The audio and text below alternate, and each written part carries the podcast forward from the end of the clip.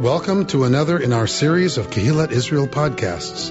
This is a recording of Rabbi Amy Bernstein's weekly Friday morning Torah study.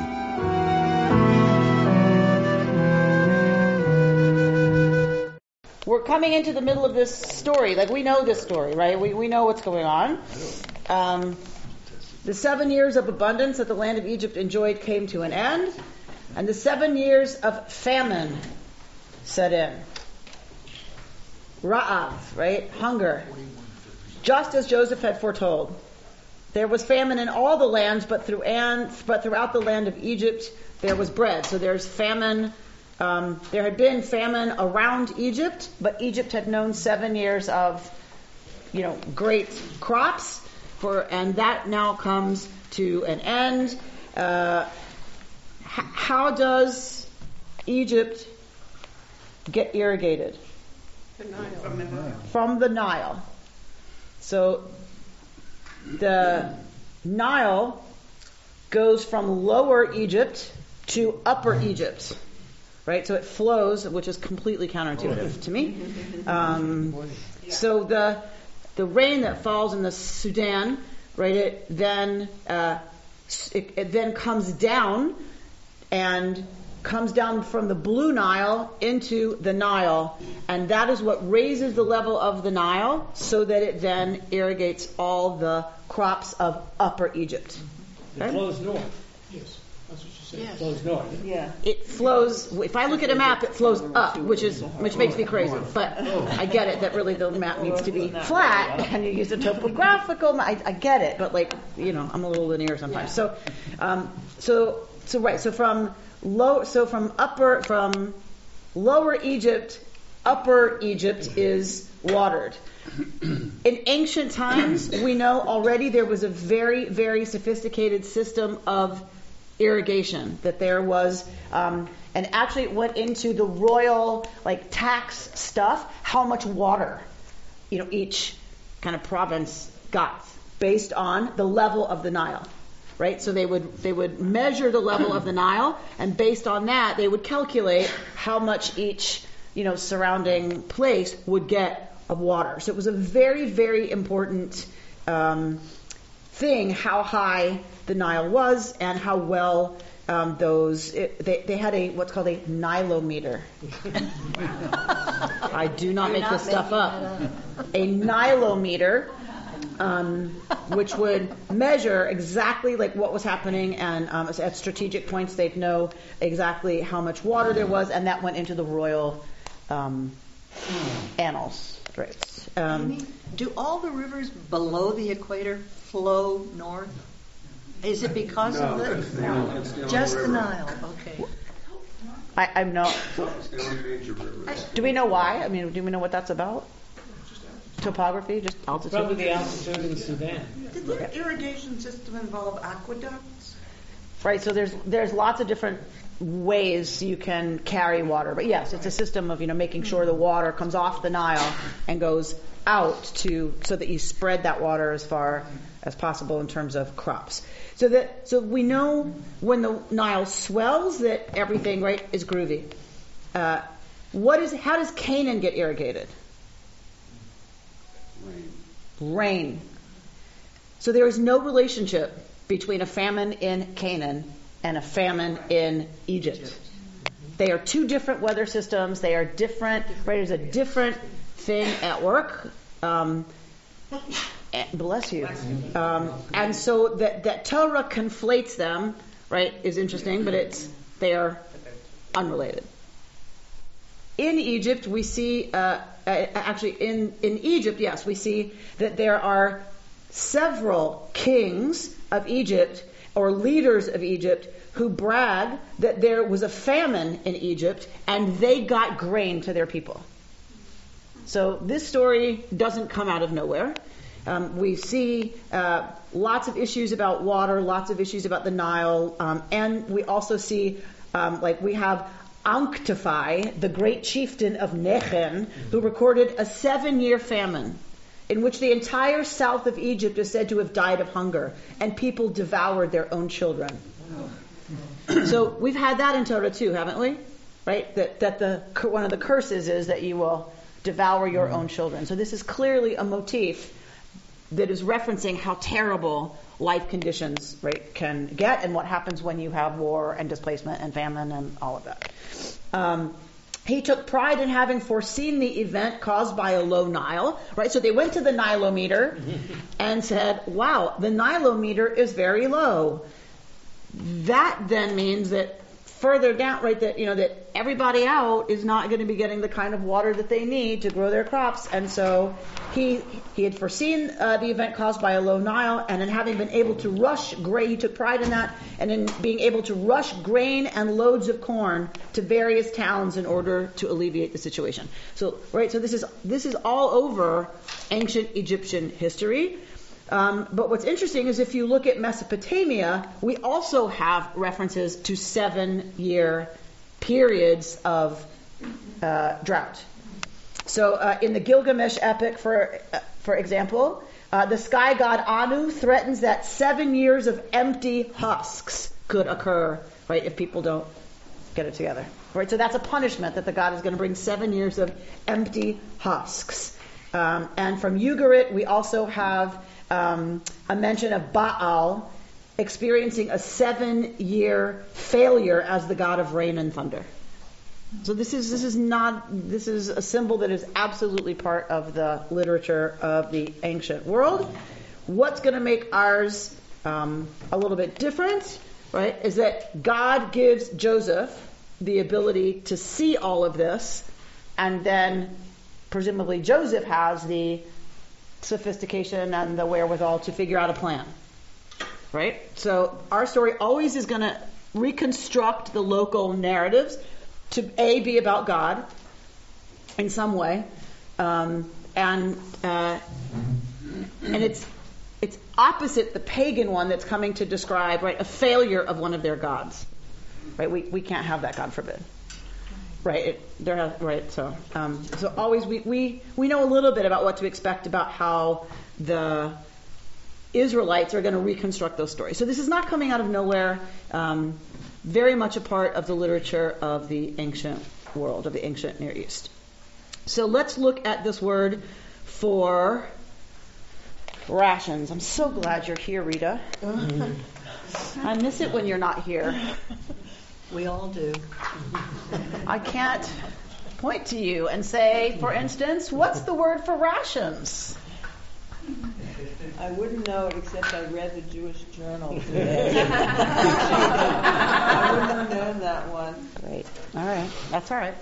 Modesty, Getting your modesty. Judaism from another source now. That's okay.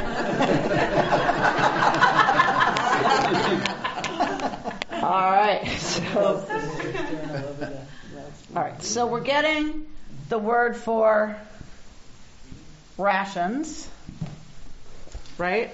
My markers are not. They're underperforming. So this shoresh, right?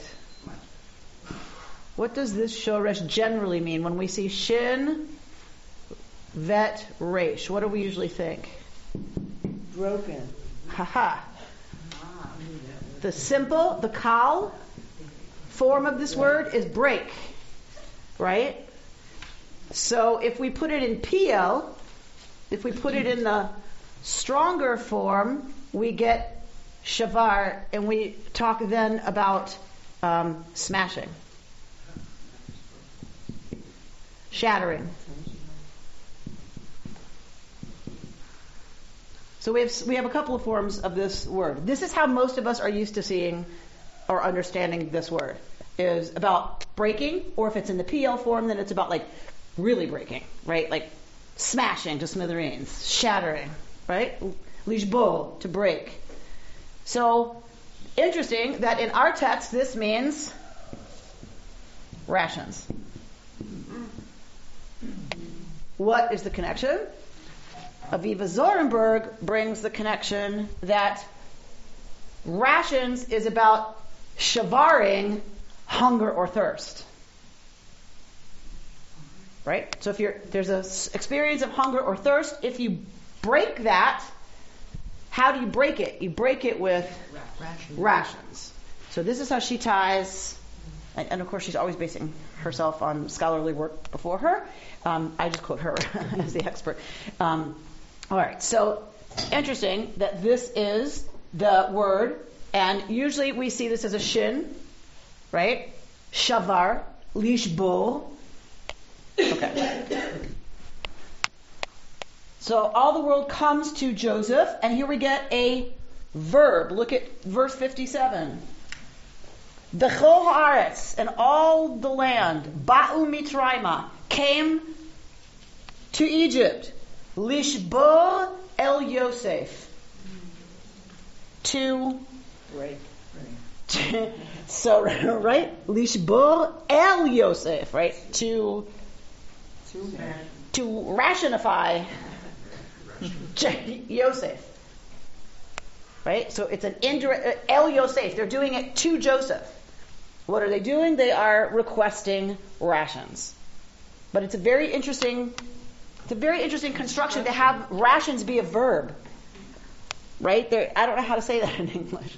You would have to say request rations. You know, um, rationing, but you don't you don't rationing something. You you ration food. We have it as a verb that you that involves the actual rations. We don't have an English verb for No, coming to request rations of someone. no. That's how Hebrew turns the noun rations into a verb. But in the translation here, it says to buy provisions. Because we don't have a word. They, we have to have a bunch of English words because we don't have a word for what it means to come and request rations of someone. That's a lot of English The to get it one. translate from any language. Yeah, Have that absolutely, absolutely. So you know, but I care about Hebrew. Yeah. So Could there be a sense here when you ration something, you break it up? Mm-hmm. If So- you've got a whole big thing. Yeah, that's rationing meaning is, that is, they're is, is As breaking it up. it into breaking it up into Okay. pieces. equal parts. okay, Because when you first said that, that was where you the were. first thing that came into my mind. It also seems similar to like break fast. Break fast. break fast, right? So you're oh, breaking the fast. Mm-hmm. You're breaking the imposed fast, mm-hmm. the involuntary fast. Right, exactly. So, so those words have been used together for a long time, right? Breaking fast. Mm-hmm. Okay. All right, let's look at 42. Chapter 42. When Jacob saw that there, were- that there were food rations to be had in Egypt, he said to his sons, Why do you keep looking at one another? Now I hear, he went on, that there are rations to be had in Egypt. Go down and procure rations for us there, that we may live and not die. So ten of Joseph's brothers went down to get grain rations in Egypt. For Jacob did not send Joseph's brother Benjamin with his brothers, since he feared that he might meet with disaster. Thus the sons of Israel were among those who came to procure, procure rations, for the famine extended to the land of Canaan. Okay. So Yaakov sees. What does he see? Yesh shever b'Mitzrayim. There's this in Mitzrayim. Vayomer Yaakov lefanav, and he says, and Yaakov says to his sons, Lama titra'u. So, so it's interesting. So, uh, Rita, tell me about this word at the end of verse one, titra'u. It's like looking at each other. So something about looking. Titra'u. It's kind of like y'all are looking, but it's not. It's unclear what kind of looking. Um, you could, I guess, translate it as looking at each other, like you know, throwing up your hands, going, "What are we going to do?" And Jacob's like, "Knock it off. You know, do something." Uh, Zornberg says it actually is about appearance. Why are you putting up appearances that everything's okay? Right? That it isn't about the act of looking, it's about the act of appearing. Because if you look at the Hebrew form, it, it's less about the verb to look and it's more about the verb to appear. Vayera, right? Titra'u. Why are y'all appearing? Well, we use that looking too for appearing. You're you're looking good, or you're you're looking happy today. It's Are an you, appearance. you looking? You're looking like you have it all together. Yeah. Right. So Translation in this book is staring, however, interesting. in the uh, feminine book. So, um, you know, grammar experts can fight it out. Um, we get to leave it murky. uh, and undecided. We don't have to take a stand. Um, but it makes some sense, just kind of looking at the Hebrew form of it, it's, um, it makes some sense that it's kind of like, what, why are you appearing? You know, meaning like you're appearing like everything's fine. It's kind of the same, same meanings implied. Like, what are you sitting around for? Like, th- this is terrible. D- do something, right? Come up with a plan. Um, and so Jacob, you know, remember Jacob who is broken by the death of Yosef. Um, here now comes back the patriarch, like, you know, that we've seen. The guy who acts, the guy who has a plan, the guy who is going to save everybody and build a fortune. That's the Jacob we see for a moment here. And we're going to study together a midrash. Um, that's a very interesting midrash about exactly this. We'll come back to it. Um, so Yaakov says, I hear that there are rations to be had in Egypt. Right? Go down and get it so that we may live and not die. So the ten brothers went down to get grain rations in Egypt. Why ten? Well, Joseph was already there, and Benjamin's not going. Benjamin is not going. Why is Benjamin not going? Two. It's not clear. Uh, it's not clear. Benjamin and, uh, Just a mishap. and, and uh, Joseph are the only two sons of Rachel. So presumably, Jacob doesn't want something to happen to Benjamin. But it's interesting that the text says, right, Jacob did not send Joseph's brother Benjamin with his brother since he feared that he might meet um, with disaster. We, we, we know that it's because he's Joseph's only full brother. We know he's the only surviving in Jacob's mind, the only surviving son of Rachel. It's interesting that they're saying Jacob all the time, Jacob and his sons, but when they get to um, going down, they suddenly say Joseph's brothers, not Jacob's sons. And so it sort of links them. They must have, maybe that's why they were staring at each other. They were scared to death that they might encounter Joseph. So they bring up Joseph. Interesting. Mm-hmm. I I find it interesting that he's Jacob, Jacob, Jacob until five. Yeah. Thus, the sons of Israel were among those who came to procure rations for the famine extended to the land of Canaan. Right. So mm-hmm. now, when we're talking about going down to Egypt, now it's the sons of Israel, because the going down to Egypt is the beginning of the national story. Right. It's Israel we're dealing with once we're dealing with them in Egypt. Right. That's the beginning.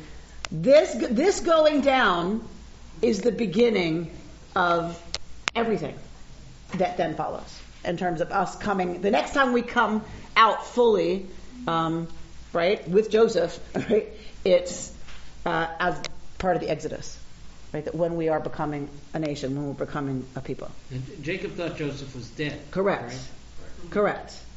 Um, which is, which is, uh, okay, I want to go there yet, but which is interesting um, because he, when it says in the Torah text, Jacob, when they show him the coat dipped in blood, um, he says, Jacob says at that point, it, the Torah says that he savar, he thought, another iteration of this shoresh, he thought that Joseph was dead.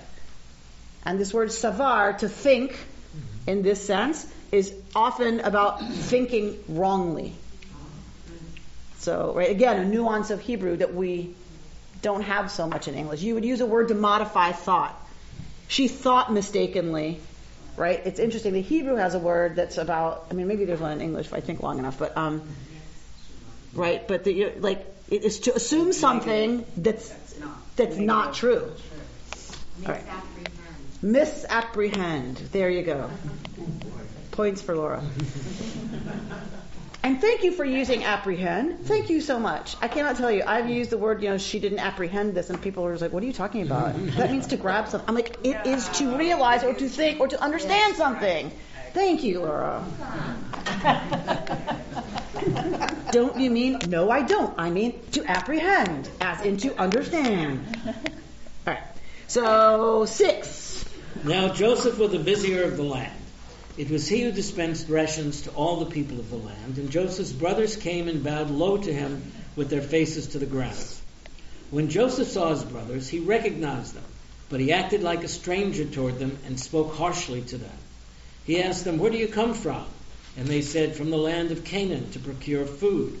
For though Joseph recognized his brothers, they did not recognize him. Recalling the dreams that he had dreamed about them, Joseph said to them, You are spies, you've come to see the land in its nakedness. But they said to him, No, my lord, truly your servants have come to procure food. We are all of us sons of the same man. We are honest men. Your servants have never been spies. And he said to them, No, you have come to the land to see the land in its nakedness. And they replied, We, your servants, were twelve brothers, sons of a certain man in the land of Canaan. The younger, however, is now with our father, and one is no more. Hmm. But Joseph said to them, It is just as I have told you, you are spies. By this you shall be put to the test. Unless your youngest brother comes here by Pharaoh, you shall not depart from this place.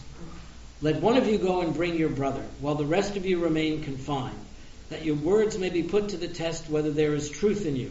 Else by Pharaoh you are nothing but spies. And he confined them in the guardhouse for three days. Okay.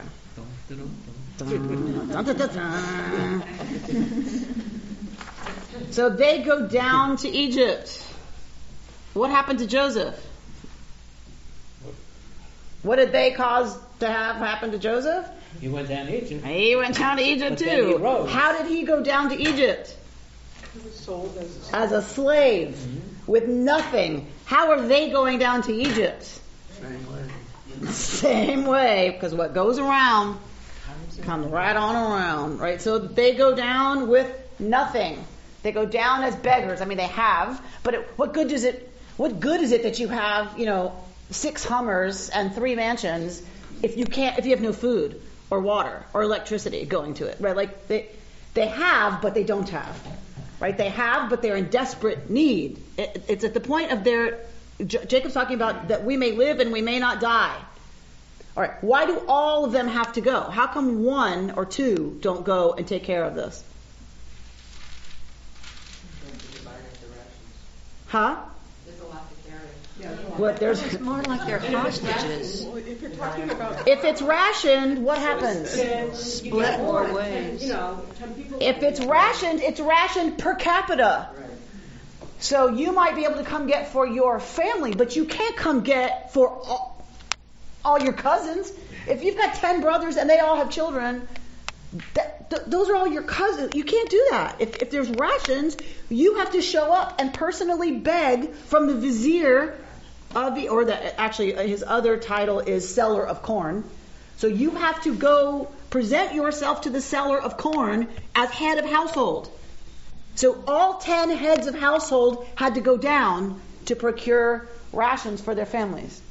This is a little aside, but isn't ten also a pretty godly number of the Sephra and the minyan? You need that ten for Um, that's later. Kabbalah and stuff does stuff with 10 later. Um, they pull it from Torah because edah, the first time we see the word edah, community used, it's used of the 10 spies. So, oh, edah is used for the first time. 10 must mean edah. 10 must be the minimum you need for an edah, for a community. That's a rabbinic conflation. It's from this then. Yeah, it's from Torah. It's No, from the spies. from. It's in the Not from this. story of Exodus, right? When the scouts are sent out to scout the land.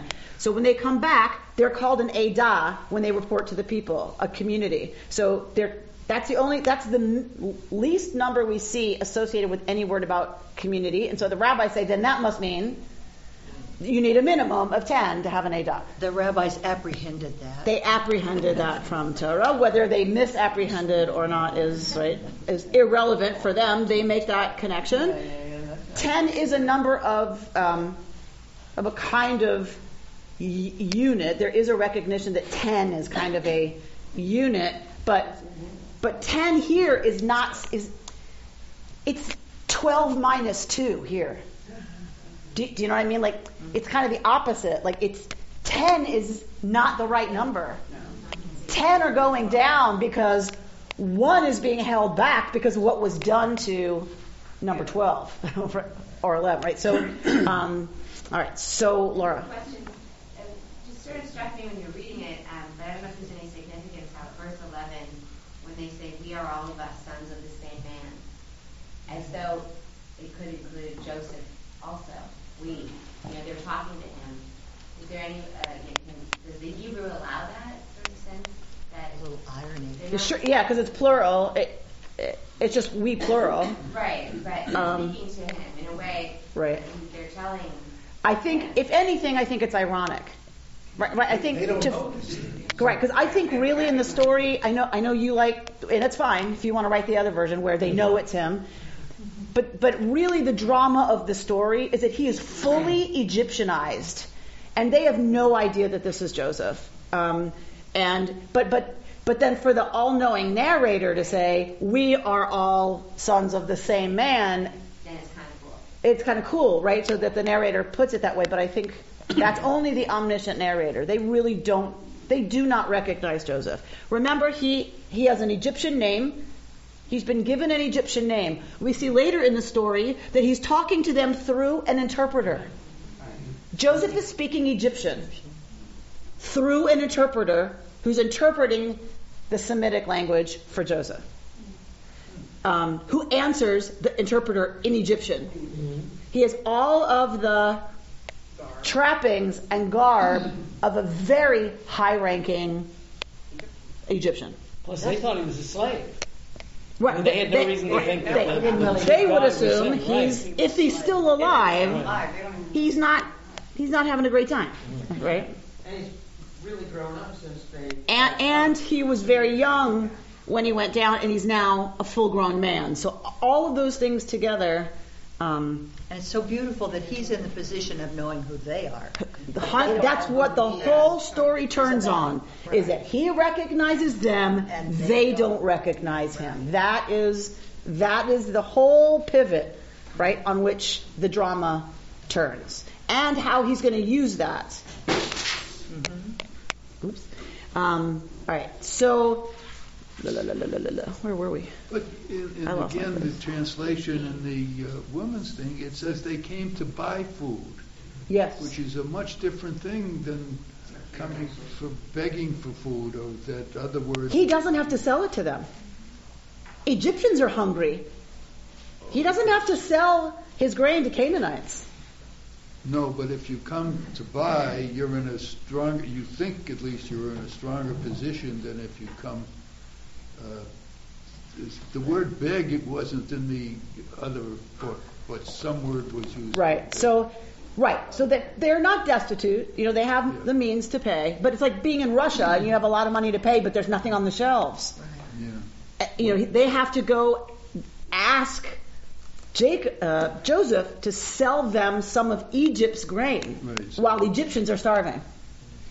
Well, true, but, but to your point, I don't think the Egyptians were getting this grain free either. As I recall, they were buying it too with what they had. Correct. Which was, it, it, finally, their land.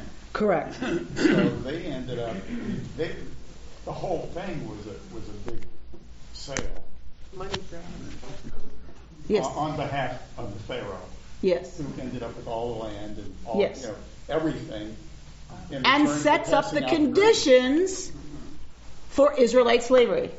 Joseph sets up the conditions for Israelite slavery. But we're not going to go there. But the fact Yeah. that Joseph is the one who recognizes his brothers, respects the tragedy of what happened to him when he was young, that he has certain memories that remain.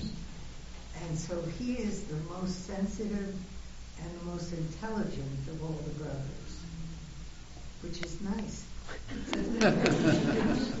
I'm wondering how they got an audience with him. Right? Well, I clearly, mean, you know, if, ten if you have the come and all of a sudden they're talking Right. about a big cheese here. so they clearly have the means to come down and procure, and so the vizier is going to entertain the possibility. But he's also going to make sure that you're not coming to do any funny business Yeah. in his So we're keeping. Plan because he's not just the give seller of grain. If he were just the seller of grain, that's all he would be dealing with. He accuses them of being spies, which means he has a higher position than the seller of grain. Right? His job is to protect the security of Egypt. That is a very high ranking. He's head of the CIA. He's head of like he's he's up there at the top. is it possible that he, uh, Joseph, instituted the rationing?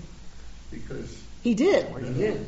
He did. We know he did. okay, When, when he interprets Pharaoh's dreams, Pharaoh says that you handle this. And he gives him that signet ring and the big gold wrapper, you know, necklace, and he says, you handle it. And Joseph sets up a whole system of rationing. that's got to be a great plus for whoever did it, because For sure. For sure. But, but like Robert pointed out, he didn't say, bring all your good grain, you know, while the seven years of bumper crops are happening. Yes, I'm very much influenced by the Broadway musical. Um, seven years of bumper crops are on the way, right? So the seven years of bumper crops, I know every word. Don't even get me started. Um, the, we did it in fourth grade. Um, and so he, he has them bring stuff and then he's going to ration it back out. But, but like Robert said, he sells it to them. And he winds up having them sell their land to buy grain, thereby putting all of the land in Pharaoh's hands. Part of the subtext here is that God is in the middle of this whole thing. Because when Joseph remembers his dream, which ostensibly came from God, it, there, there's a sense that there's a much bigger forces moving here than just these people. Mm-hmm. I, I don't have any um, uh, reason to know differently, but is this motivation here that he wants that he wants to see Benjamin? Does it go He, that? there's several motives here. There's several motives here, but chief among them is they left Benjamin on purpose. He knows why they left Benjamin. He knows it's the only other son of Rachel. He knows his father was bereft of him, so he knows why Benjamin's been left behind. So he sets it up that they have to bring Benjamin down. And he's trying to see will they treat Benjamin the way they treated him? What will will they risk Benjamin right? And he sets Benjamin up. We're not at that part. That's not, that's next year's. You have to come next year for that part of the story. Um, job security. Uh, then, so he he sets Benjamin up. He puts his goblet, his own divining goblet, in Benjamin's sack, and then sends them all home. Right? He's going to send them home, but he's he's planted something on Benjamin so that he can accuse Benjamin and say, "For this he dies," and then see what the brothers do right? So it's he sets up quite the quite the drama here, yeah. But like I said, we're not going to get to that part. So what we are going to get to is this wonderful midrash brought to us by the great Avivah Zornberg. Her book is called The Beginning of Desire. Okay, so when we think the beginning of desire, we tend to think about a spark of something good, right? And and it is, but but she's going to quote someone who says, and this is where the title of her book comes from. Uh, her book is called The Beginning of Desire. That's what this is taken from. It's uh, her commentary on Genesis. How does she get that title? She gets that title from the quote, and I, I forgot to write down the source. Not to have is the beginning of desire. Not to have is the beginning of desire. She talks about, she quotes infant development specialists. I'm telling you, the woman, like, I think she remembers every, she must have a photographic memory. She quotes infant development specialists who say people who are constantly giving infants stuff miss the point of development. The infant has to experience boredom and a lack so that out of that arises a desire for something. Oh, there's a shiny object, but until there's a lack, until there's boredom, if you keep giving the toddlers, I mean the infant stuff, they don't develop the missingness that then drives them to fulfill their own longing, their own desire for something. Wow, that theory needs to come out more. Uh, right? Because you have to let them get bored and let them start looking around to fill their own desire. We don't allow infants to have desire. We don't allow them to experience the beginning of desire because we don't allow them to experience lack. And it is crippling Yes. to development. What did we see about we are all sons of the same man? But one of us, what? Yes. Huh? Is no more. Is no more. But one, and enenu.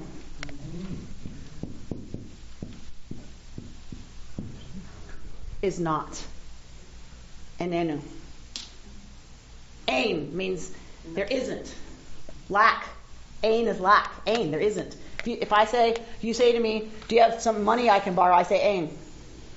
Ainly. Ainly kesef. I, I don't have any money. Ain Kelohenu. Ain Kelohenu. There is none like our Elohenu, our God, right? Ain. So, and in Kabbalah becomes a huge deal. They're, you know, they're put against each other. Yesh and ayin. There is and there isn't, right? Those are huge categories. Nothing, capital N, right, becomes a huge idea in, in Jewish mysticism. But but Zornberg is quoting the beginning of Desire, the whole identity of Joseph. She, she, her chapter is brilliant. Uh, Her chapter is on Joseph. She identifies Joseph's entire experience about being enenu, is notness. Where is she? And she, huh? Where, where does she live? She's British. Okay. Um, um, so she says Joseph is his whole experience is about enenu, and it's and it's echoed earlier by who? And I guess the patriarch. Abraham? Who said it? Yitzchak. Oh, Isaac. Isaac, who Sarah thinks in the Midrash, enenu, is dead. Ah. In the Midrash, remember, Satan comes and tells Sarah, uh, your husband took your only kid and uh, offered him as a sacrifice on the mountain. So, and then and then we see Sar- Sarah dies, right? So the Midrash is saying it kills her. The belief that Yitzchak is gone, and that in some ways Yitzchak is gone. Like what happens to someone laying there with your father with the knife raised, ready to kill you? Right? Something snaps, like something. Right. So, um, but Joseph is really paradigma- paradigmatically enenu. He isn't. Okay. Let's look at page oh, uh, 301 of Zornberg, which it looks like this. no number, but we'll know. Yes, it does. On the top right hand corner, it says page 300. A left left hand. So on the r- so on the right, Which is missing. I don't know. All right, look look at the right hand column of page mark 300. Yes, shever sever. Mm-hmm. Yeah. Okay. The dialectical vision. We're going to look at this midrash. She says a kind of twilight zone between despair and hope is evoked by the expressions of loss, of not being, right? Enenu, of not being in the narrative. Radically ambiguous, enenu closes and opens avenues of speculation. Just this dialectical tension is the subject of a central midrash on the narrative. Here's the midrash. Jacob saw that there were food rations to be had in Egypt, right? That comes from our text that we just read. Happy is he whose hope is in the Lord his God. What's the word for hope?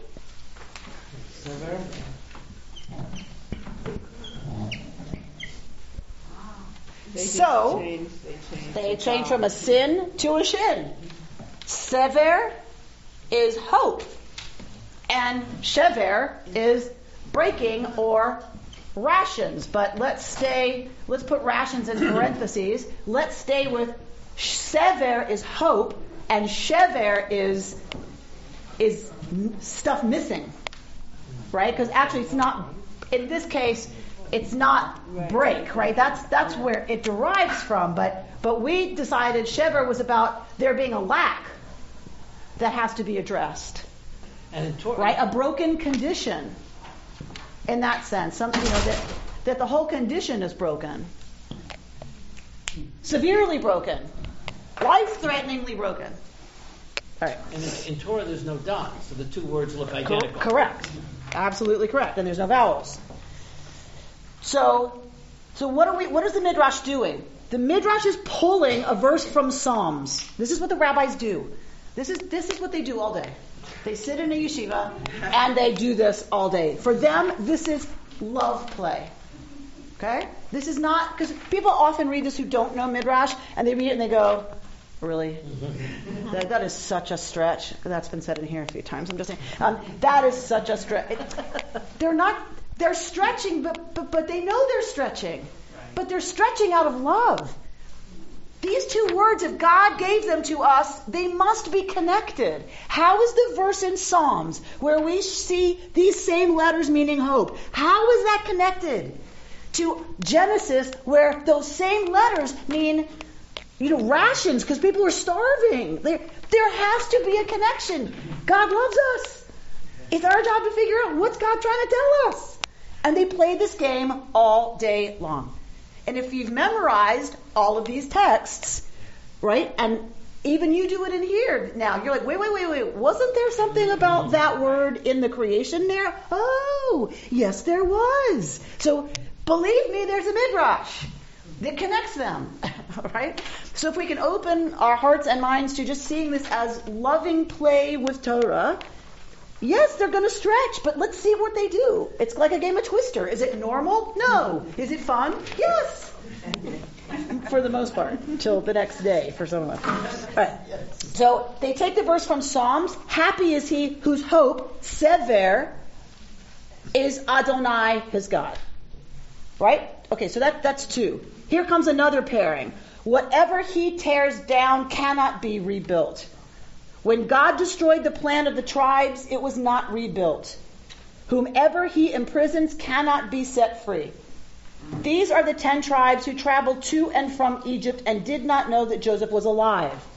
But to Jacob, it was revealed that Joseph was alive. To your reading, Laura, always of. Jacob knew, according right to the Midrash, that Joseph was alive. As it is said, you ready for this? Jacob saw that there was shever in Egypt. There was shever, brokenness. That is the famine. There was sever, hope. That is the plenty. There's famine, but there's also been plenty. There was shever, brokenness. Quote, Joseph was taken down to Egypt, right? It broke Jacob's heart. There was sever, hope, Joseph became the ruler. There was sever, oh sorry, there was shever, brokenness, they shall enslave and afflict them. And there was sever, hope. In the end, they shall go free with great wealth. All right, so the Midrash has taken three pairings of shever connected to sever. And it is a balance. Three three pairings of there's brokenness and there's hope. Mm-hmm. Okay? She's not going to leave that alone. Right? Turn turn to the other side. Go down to the paragraph that says the relation of Shever to Sever. The relation of Shever to Sever, of brokenness to hope, is not, however, merely sequential. Jacob does not merely see an end to the suffering and a new phase of prosperity. Indeed, the historical order of the plenty and the famine does not allow of such an optimistic reading. The Midrash, in fact, reverses the order to adjust it to the conceptual scheme of brokenness and hope. In other words, to make that pairing work, there's brokenness, but there's hope. It said there's famine, but there were years of plenty. Well, that's not how it happened. The years of plenty came first. Then there was famine, but the Midrash is going to flip them. What Jacob sees is a dialectical vision of shever slash sever. When things fall apart, the opportunity for sever arises. Before such a crisis, in a condition of wholeness and security, hope is irrelevant. After it, some plausible reconstruction of the shards becomes essential. The beginning of desire. Hope, sever, is irrelevant when everything is fine. This is sever, the word for hope. The Midrash quotes this from Psalms. Uh, it's immediately related to the idea of shattering, of crisis, it is also related to the notion of thought, of plausible opinion. Svara, as we have noticed, because she's quoted it somewhere else, is a plausible interpretation. It is the conventional Talmudic expression for thinking, for speculation, ingenuity in constructing a pleasing hypothesis. Thinking, I love where she goes. So, so part of this word we saw is about thinking, right? And we've talked about it can also mean thinking mistakenly, right? Thinking is an act of trust. There are no guarantees that one is right in one's interpretation. Savor is often used, in fact, to describe a mistaken opinion. As we have just seen, Jacob savar that Joseph was dead. to think, then, is to respond with a kind of courage to the evidence, the surfaces of reality. To hope, likewise, is to dare to trust the more cheerful facets of a shattered condition. To think is to trust. It's to take the surfaces of reality and be willing to risk interpreting. If thinking is a risk, what is sharing that in a room of 35 people? and this is what Jews do for fun. This is what we've always done. We sit around, we read, we think, we reflect, and then we share it out loud. We're going to let somebody else decide what they think about our interpretation of reality. That's crazy town. That's us. We're nuts. And we love this. And it's about leaning into hope. I, she made a connection for me that I never thought of. Why are, why is this us? Because we've suffered so much. I believe, I mean, I don't know, I have to think it through a little bit more, but like, I, got some instinctive connection that it's how we hoped. Does that make sense? She's making a, thinking is an act of trust. And then you're going to share that, right? And if that's your activity, isn't that a way of leaning into hope? And it's centuries to, old. To keep risking. And it's centuries old because that's our history. We've needed to be hopeful because we've had to live into the more cheerful facets of, of a shattered condition forever as a people. There's a choice. There's a choice. Or to lead with despair and then brokenness. Yes.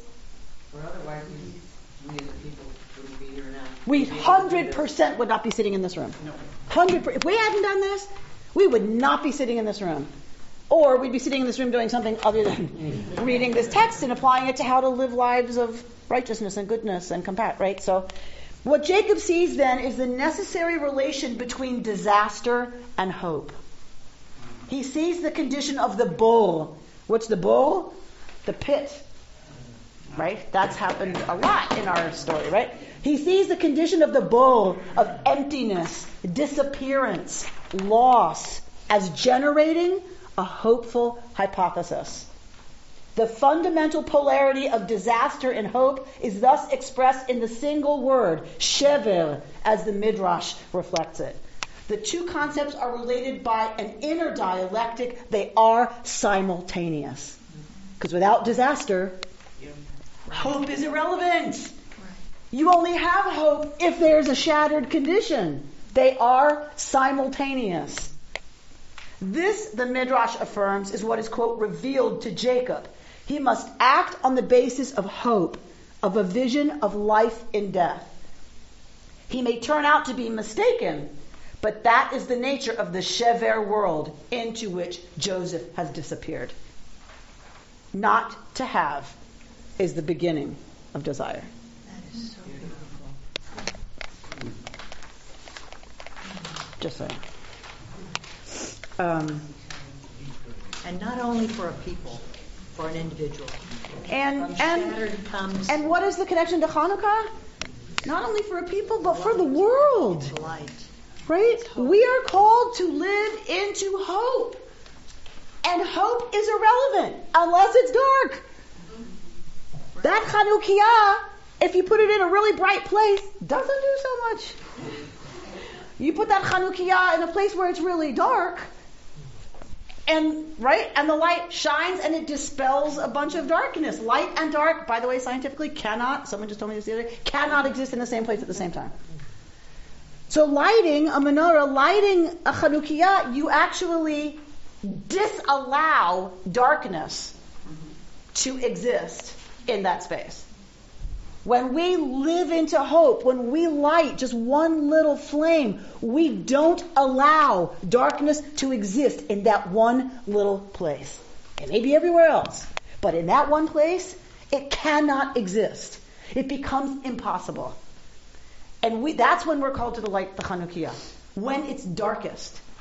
Right? The darkest lunar month. Bert's heard this 35 times already this week. Um, it's the danger of like being too close to a rabbi around a holiday. Sorry. Um, we light the Hanukkah at the darkest lunar month. This is the darkest lunar month, right? Um, and when's the new moon? Is the last day of the month. Is the new moon. That's when the moon is darkest. Right? We're, we're at day 25 when we start Hanukkah. We are moving in to the darkest moon of the year. The darkest month, the darkest moon. That's when we light the Hanukkah. Not when the light comes back.